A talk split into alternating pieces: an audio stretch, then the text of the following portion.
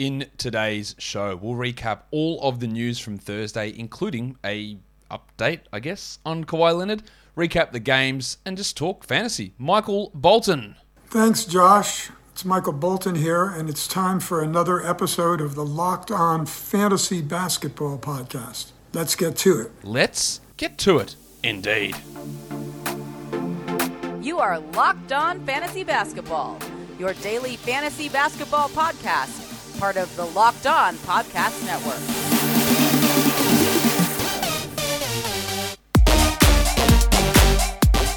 Hello and welcome to the Locked On Fantasy Basketball Podcast, brought to you by Basketball Monster. My name is Josh Lloyd and I am the lead fantasy analyst at basketballmonster.com and at Yahoo Sports Australia. And you can find me on Twitter, as always, at RedRock_Bball and on Instagram at Locked On Fantasy Basketball. This episode is brought to you by Price Picks. Check out pricepicks.com and use the promo code NBA or go to your app store and download the app today. Price Picks is daily fantasy made easy. Thank you also for making Locked On Fantasy Basketball your first listen every day.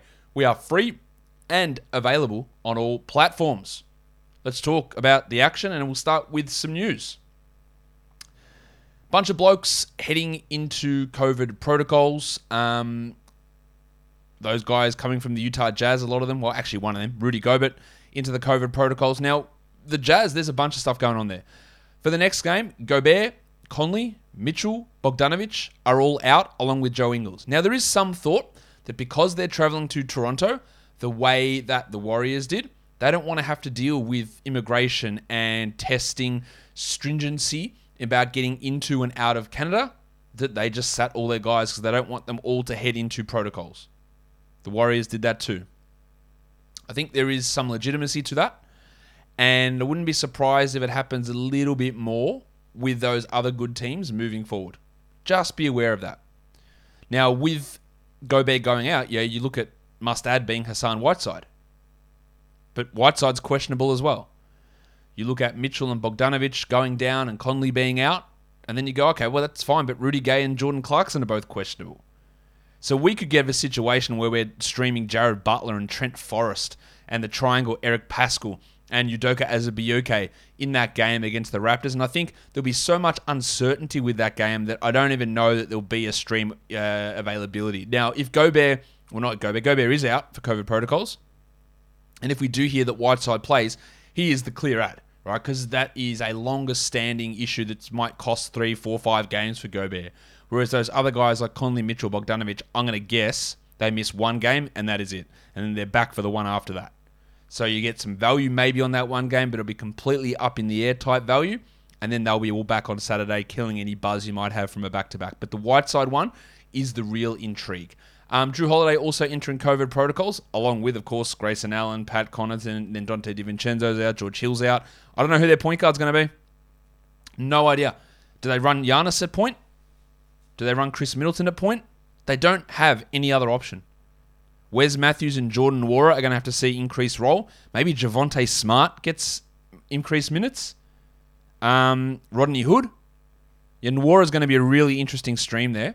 Giannis is likely returning, but yeah, Nwora is going to have that big boost. Middleton gets a boost in his value.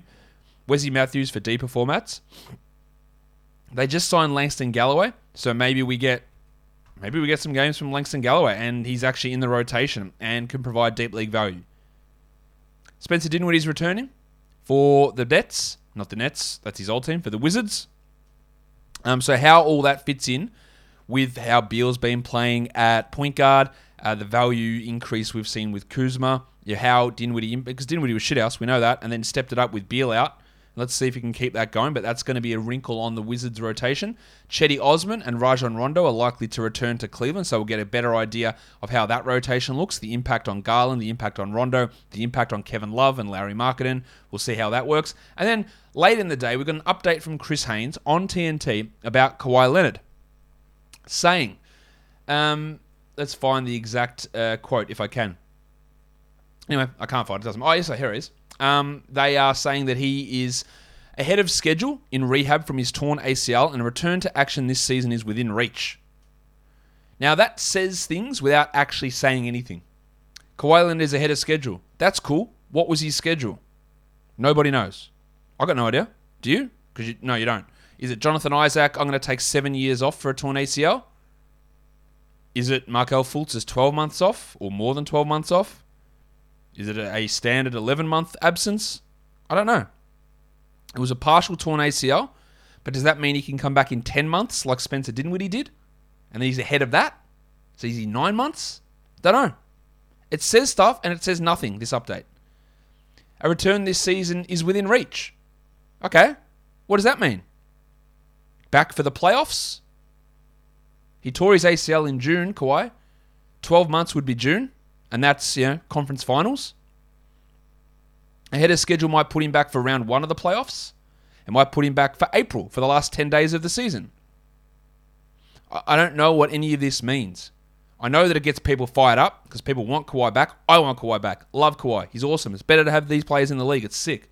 But I don't know what any of this means. There's nothing concrete about it. All it's saying is that maybe he returns. The fact that this says a return to action this season, is within reach, gives me maybe a level of dread because I was always thinking he was returning at some point this season. Tell me now that there is maybe a chance he returns this season makes me go, okay, maybe he wasn't coming back this season. I thought that he'd be back in April, maybe at the start of May for the playoffs. This is updating me to tell me the same thing that I thought already. Again, if we don't know the schedule, being ahead of schedule means nothing. It doesn't mean a single thing. And being ahead of schedule might be 3 months ahead of schedule. It might be 3 weeks ahead of schedule. And if the schedule's 12 months or 10 months or 9 months, we don't know. All of this boils down to me saying, I would not add Kawhi Leonard.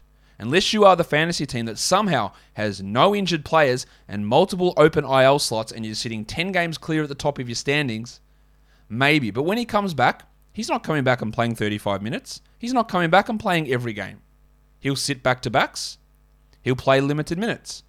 And when will those limited minutes be? Probably if he comes back actually early ahead of schedule, your best case is going to be... If he's somehow back 8 months from an ACL at the All-Star break, I don't know. That is astonishing, right? I say best case is March, and then March is fantasy playoffs, and he's playing 26 minutes a night and sitting one in every 3 or 4 games. That doesn't sound like it's a great thing that I've got to then stash for 2 months and get zeros out of that position.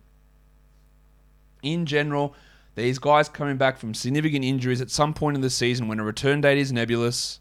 It's really hard to justify stashing those blokes 2-3 months out from what that date is, and we don't even know what that date is. This will not stop plenty of people adding Kawhi Leonard. I know that. I'm aware of that. I'm just telling you what I would do in this scenario. I'm absolutely not rushing to grab him. It doesn't make me change anything about projections. We've had him projected to return on the 1st of April, just as a date that we've pulled out of our asses because they haven't told us anything. But 1st of April is the date that we've had. 10-month return, basically. Because it's the partial tear. Maybe it's earlier. I don't know.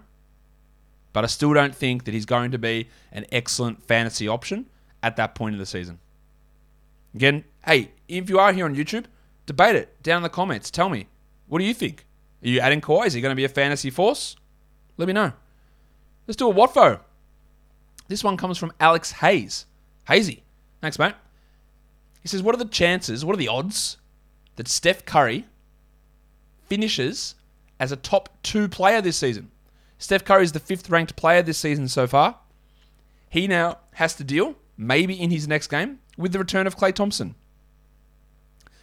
I would suggest that it is a very, very low chance of Steph Curry returning a top 2 value this season.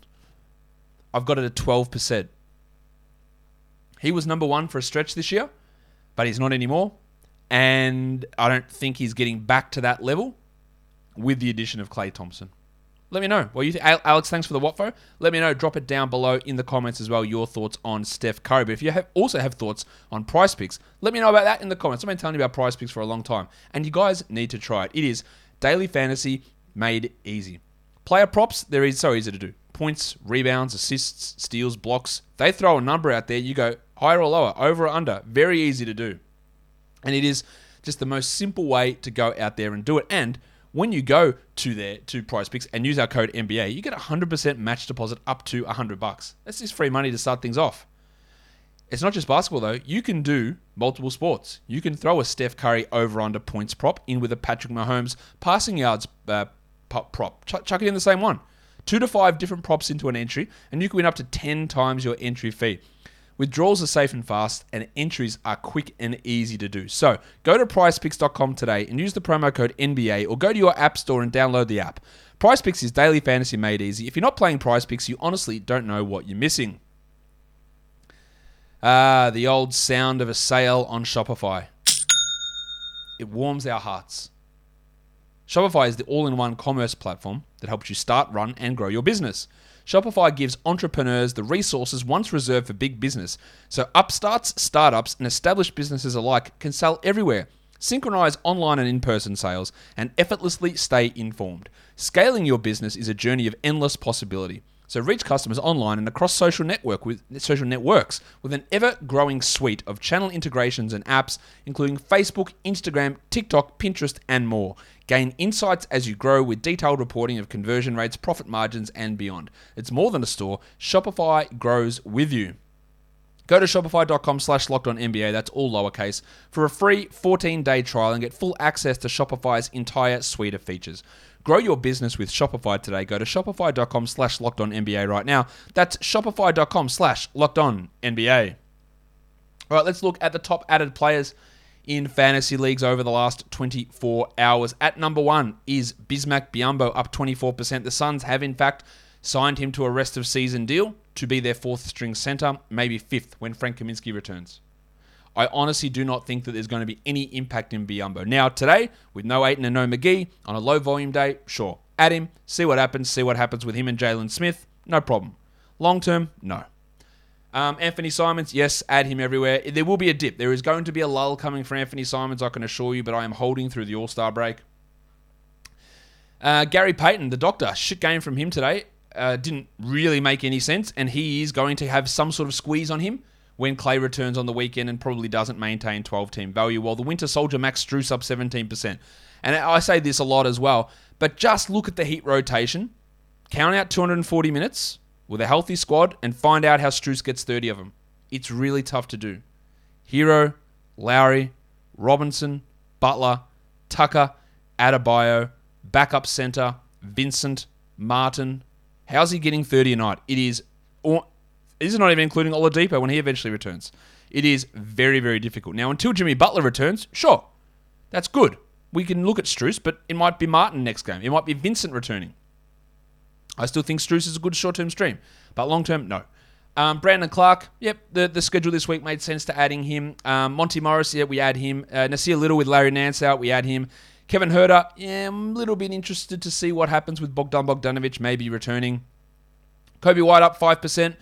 Solid to stream him tomorrow until Caruso returns at least, and then Alec Burks up 5% as well. Alec Burks.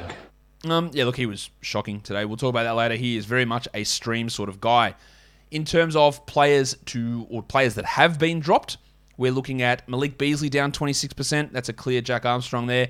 Justin Holiday down 18% and Faku down 16%. Yep, no problem with dropping those. 14% drop in Damian Jones' roster percentage. Holmes is out again tomorrow. I would have held on to Jones. Boucher down 11, Cousins down 10, Cody Martin down 8, Alexander Walker down 8. They're all clear drops. Obi Toppin down 8, a clear drop. And Aaron Wiggins is not a 12-team league player either. So he is a clear drop. Let's talk games. Boston taking on the New York Knicks. How the Celtics lost this one, I will never know. Actually, that's not true. I will know. I think Ime Udoka is a bad coach, and I think that this team is poorly constructed. I think that the guys they have, in terms of their stars, aren't necessarily the guys that you want to be in those roles. Ime Udoka consistently calls his team out in press conferences, like saying shit like, oh, there's a real lack of leadership on this team, and who's there to settle them down? Like, you, my guy, you're the coach, you're the leader. As well as calling out your players who are your stars and saying, hey, these blokes are shithouse. We need other players in instead of them who can lead. Like, it's just bad business. There's something completely... They were 25 points up on the Knicks here. And the Knicks. And they choked it away. Good for my Yahoo best bets because I had the Knicks plus 2.5. But bad for Boston. They continue to suck. Like, they're honestly just really poor. And I don't know I don't think there's a big groundbreaking trade coming. I don't think Jaylen Brown's getting dealt. Maybe Marcus Smart does. Yeah, the problem, again, with someone, like you talk about, and we talked about in the offseason a lot, you're adding Dennis Schroeder, oh my God, it's so cheap. It's a can't lose. Well, it's not a can't lose if you have Dennis Schroeder and you think because of his reputation and his supposed ability that you have to play him those big minutes. It actually hurts. I got him for cheap and we're going to have to play him these minutes. Like, it doesn't make sense to play him in so many of these situations that they do play him. Shout out contract year Dennis Schroeder. Again, sucking in a contract year. He's just not that good. And I know he had 20 points, so your box score people will go, that's sick. He shot 67%, that's awesome. But it's not about that. It's just about the way that it fits. And then the common sense of having both him and Smart, two non-shooting point guards on the court, when Tatum is bringing the ball up and doing all the distributing stuff. Doesn't make any sense at all. It's bad coaching, it's bad roster construction, and I don't know what changes. Anyway, Tatum I thought was really good. 36 points in 40 minutes, 6 triples, 9 assists, 2 steals and a block. So much for COVID fatigue or anything. That's 40 minutes on the second game back on a back-to-back. While the Rock DJ, Robbie Williams, got to play the sound because I need to take a breath. Rock DJ. We were worried about his minutes. It never really made sense why he was playing like 23 minutes a night after playing 37 minutes a night. Just as it makes little sense now is why he's back to 34. 34 minutes, 6 and 9, 2 steals and 7 blocks. Must roster player. Schroeder did have the 20 and 5 in 27 minutes, but we'll see what happens when this team shakes things up again. If Pritchard returns or what they do, I think we hold him for now, Dennis. But he's not going to be, I don't believe, a must roster guy rest of season. Jaylen Brown, you're going the under on his assist props is always a good way to go. 16, 7, and 1 for Jaylen. His numbers were great with Tatum out. It was an obvious sell high if it was possible at all. He's dropped way off. While Smart had 14, 2, and 5, and Al Horford. Remember when Al Horford was a top 20 player? Yeah, 7, 1, and 4. Sorry, 7, 4, and 1 with a steal. 38% shooting. He is now back to the 59th ranked player. And that's just going to keep tumbling and keep tumbling, I think, as we sort of settle into the real value of him. For the Knicks, Evan Fournier, what is going on? 42 minutes for the diseased scrotum, 41 points including 10 triples, 8 rebounds, 1 steal and a block. He has had 3 absolutely monster performances against the Celtics this season. Josh, there you go. There's your proof of a revenge game.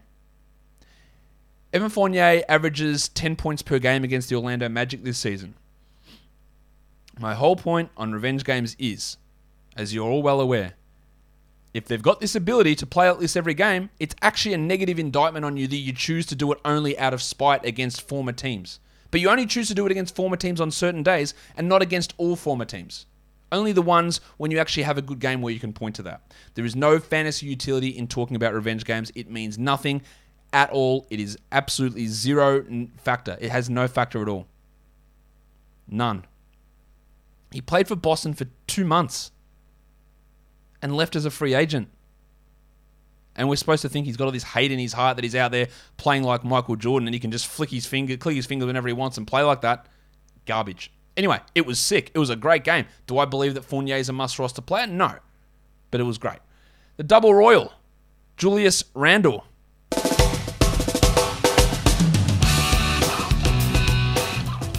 Piss poor percentages again. But 22 and 8 and 2 steals and 2 threes looks good for counters. But 40% from the field and 67% from the line is bad. He is still outside the top 45 this season and outside the top 120 for the last 2 weeks. 41 fantasy points is good, but Alec Burks, holy shit, man. 3 points on 10% shooting. Wasn't the worst shooting performance of the day, but at least he had 9 rebounds and 7 assists. I just don't know what to make of this bloke. He played 37 minutes here. Who knows what happens when Kemba Walker is back. Yeah, Burks is fine to have, and then we'll probably just drop him again. He's all over the shop. Mitch Robinson had 7 and 4 with 2 steals. Like, that's totally fine, but not must roster, I don't think. And Rowan Barrett Jr., again, proving to me, and I said this on the live show today, that, like, he had a great game last time, but I need to see 2 weeks of it, 3 weeks of it in a row before I say, all right, he's turned the corner, because this is what happens. 13, 3, and 6 on 28% shooting, 27% shooting. Now, he did hit a remarkable game winner, a moving to his right, banked-in three-pointer, which, of course, he pulled square out of his asshole. But he made the shot. Prior to that, he had 10 points on like 24% shooting. Just a dreadful game. He is not a 12-team league category player. Not remotely. Look, honestly, with how he's played this year, he's not even a 14-team league guy or not even a 16-team league guy. Obi Toppin played under 10 minutes again, while Quickley had 16 points in 25 minutes. Emmanuel Quickley has some value, but Thibodeau is always popping the handbrake on him, and it is hard to have any level of trust for him outside of streaming. But if you want to have trust for something, trust in me, because Built Bar, I'm telling you now, it is the best tasting protein bar ever. You are headed into the new year. We're all headed into the new year, but maybe you want to do something. New Year's resolution. Obi's excited. He's hearing about Built Bar. Maybe you want to get out there and chuck out your sugary treats, your candy bars that are so high in fat and so high in sugar and so high in calories, because Built Bar isn't. It's 130 calories a bar, 17 grams of protein, 4 grams of sugar, and you know what? They taste bloody great. Cookies and cream is the GOAT. Coconut's a good flavor.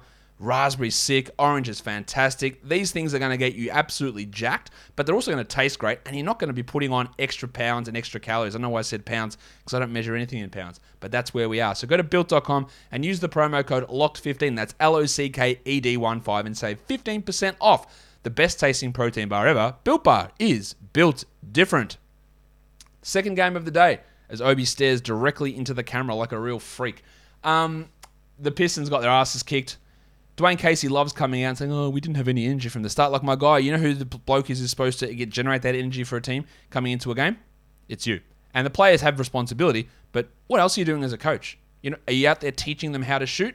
Now, when you go for a rebound, put your hands above your head. That's not what you're doing at this level. It's your responsibility to get the players up for a game. They got smacked 118-88.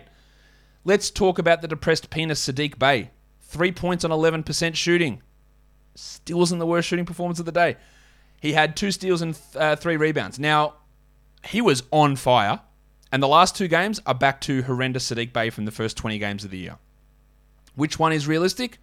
Probably neither of them. Interestingly, this lack of production has tied in with the return of players from COVID protocols. His minutes are down. His shot attempts are down. The shots aren't going in. Is he a droppable player? Not yet. But it might not be far away. Big Elf Stewart returned, and so does the Elf Stewart sound drop. Is that you, Mr. Stewart? Well, who the hell else do you think it'd be? Get in here, you pair of flaming galahs. Only 20 minutes for Stewart, but 6 and 8 with 2 blocks, not bad. I would add him in 12s and just see what happens. While Trey Lyles played 26 minutes, had 10 and 6, but you can drop him. Well, MC, Hamidou Diallo, are we convinced that it's over? Stop. Have a time. Yeah, it should be. 12 and 6 in 25 minutes. Again, no surprise. Players come back, minutes go down, shots disappear, and then tie that in with the drop in efficiency. He's not worth it in 12-team leagues. He had a good run, you took advantage of it, and now you piss him off. Saben Lee, I thought, was good. 16 minutes, 14, 2, and 5 with 2 steals. But again, this is without Corey Joseph. So we know that Dwayne Casey is going to have to play Corey Joseph, and that's going to limit Lee. Lee just remains someone to watch. While Cunningham, the old sly hog himself. My name is Richie Cunningham. 12, 5, and 6 on horrible shooting, 26%, but he's adding those other numbers, which helps. He is the 61st ranked player this season, Cade. I think top 50 from here on out is possible. Killian Hayes was bad. Josh Jackson was bad after 2 really strong games and had 8 points in 16 minutes, and he is just obviously a deeper league player. Well, for the Grizzlies, we did get back Dylan Brooks. We did get back D'Anthony Melton, but unfortunately we didn't get Desmond Bain, so we still have not seen those guys really play together at all this year. Morant played only 25 minutes. 22, 9, and 6. Didn't hit a 3, but good numbers nonetheless, while Dylan Brooks returned and took 17 shots, because of course he did, in under 25 minutes. He actually played pretty well, though, to be fair. 18, 3, and 5, 3 steals and 2 blocks, and Melton only 4 points on 14% shooting. Not the worst shooting performance of the day.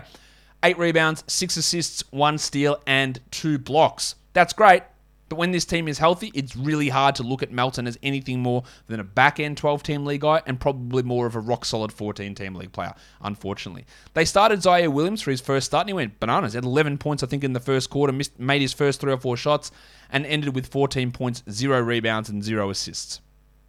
That was great to see him start like that, and then the other team just... they focused in on him and just didn't let him to get those shots, and he just disappeared. And he's not going to have any anywhere near this sort of role. I think Jaren Jackson's a good buy low, 11 and 6. But in saying that, him with Ja Morant versus him without Ja Morant, 2 completely different things this season. And he's got to get used to playing with Ja Morant because that's how the lineups are going to be. 11 and 6 with 2 blocks is not good enough, but there is some buy low ability there. While Steve Adams had just the 14 boards, he did have 4 assists, but he only took 2 shots and missed them both. He is not a 12-team league player. Brandon Clark, fine. 11 and 4 with a block. We hold him for the rest of the week. I don't think that he's going to remain a 12-team league player. There's 2 more games for the Grizzlies this week. While Tyus Jones had 14, 4 and 4. He's pretty good, aggressive offensively, with some pretty decent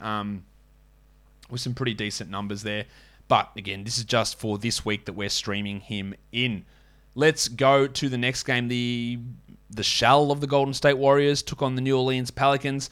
They lose at 101-96. There was no Steph, there was no Draymond, there was no, of course, Klay Thompson, and there was also no Juan Toscano-Anderson. Wiggins was great. Again, the efficiency was down. He'd been shooting like 43% from three. He hit 17% in this game. 21-4-1 with 2 steals and a block is good, while Damian Lee played 30 minutes. I don't expect Damian Lee to play any minutes as we move forward. 12-4-3 with 4 steals and a block. Somebody has to lose out when Klay returns, and that's probably him. I did not expect Gary Payton to play only 14 minutes in this game. He'd been playing like 30 minutes a night, and he had 4 points. It's very hard for me to see Gary Payton maintain high 20s in minutes and be a 12-team league player, so if you want to drop him, go ahead. Otto Porter had 5 in 24 minutes, but let's talk about Jordan Poole, who struggled a lot, but ended up with 11 points.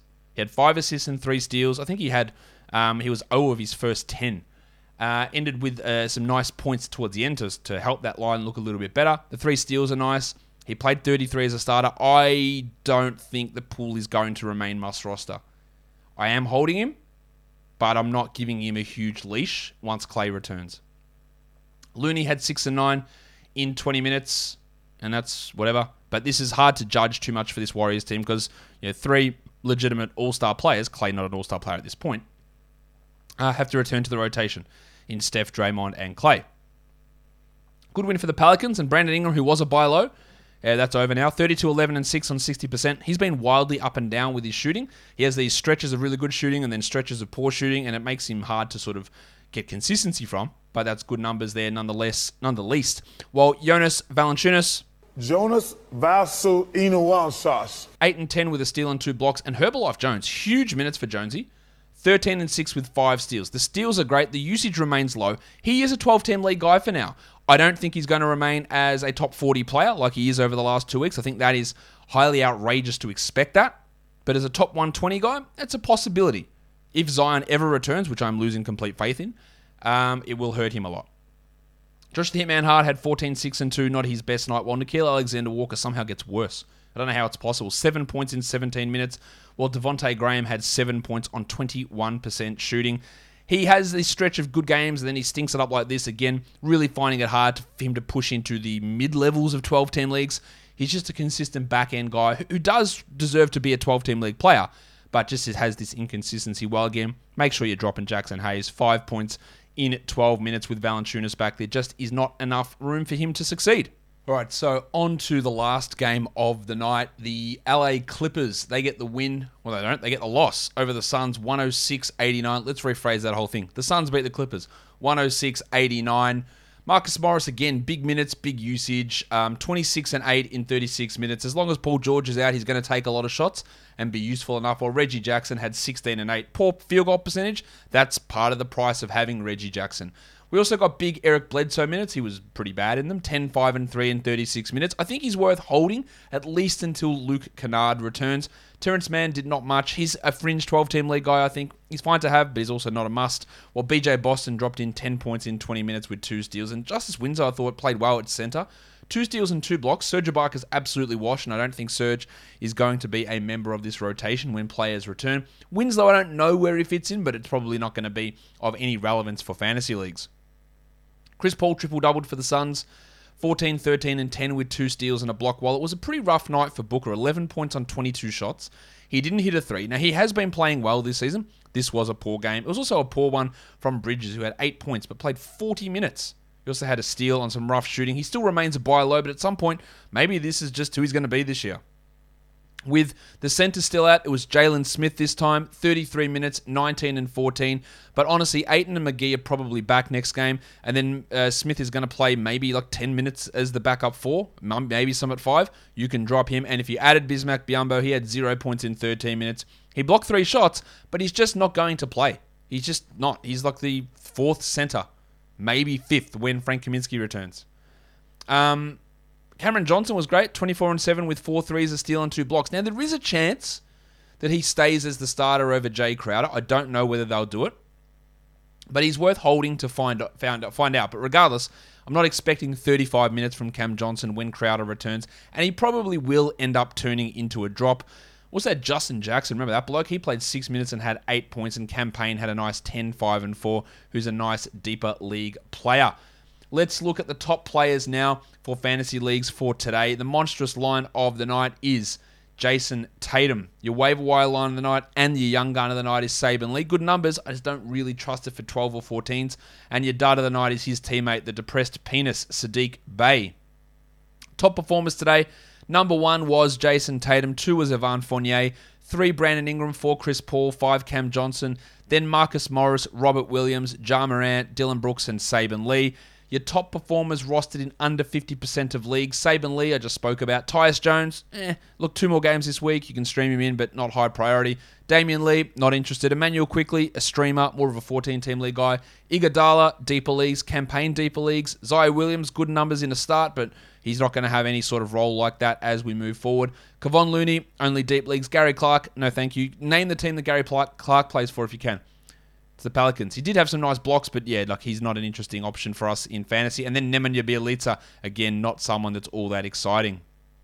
And then lastly, we go to points leagues. Tatum, Fournier, Paul, Ingram, Williams, Rob Williams, that is, Dylan Brooks, Cam Johnson, Julius Randle, Marcus Morris, and Ja Morant. Guys, that'll do it for me today. Don't forget to follow this podcast on Apple Podcasts, Google Podcasts, Stitcher, Spotify, and on the Odyssey app. If you're on YouTube, thumb it up. Leave your comments down below, guys. We are done here. Thank you so much for listening, everyone.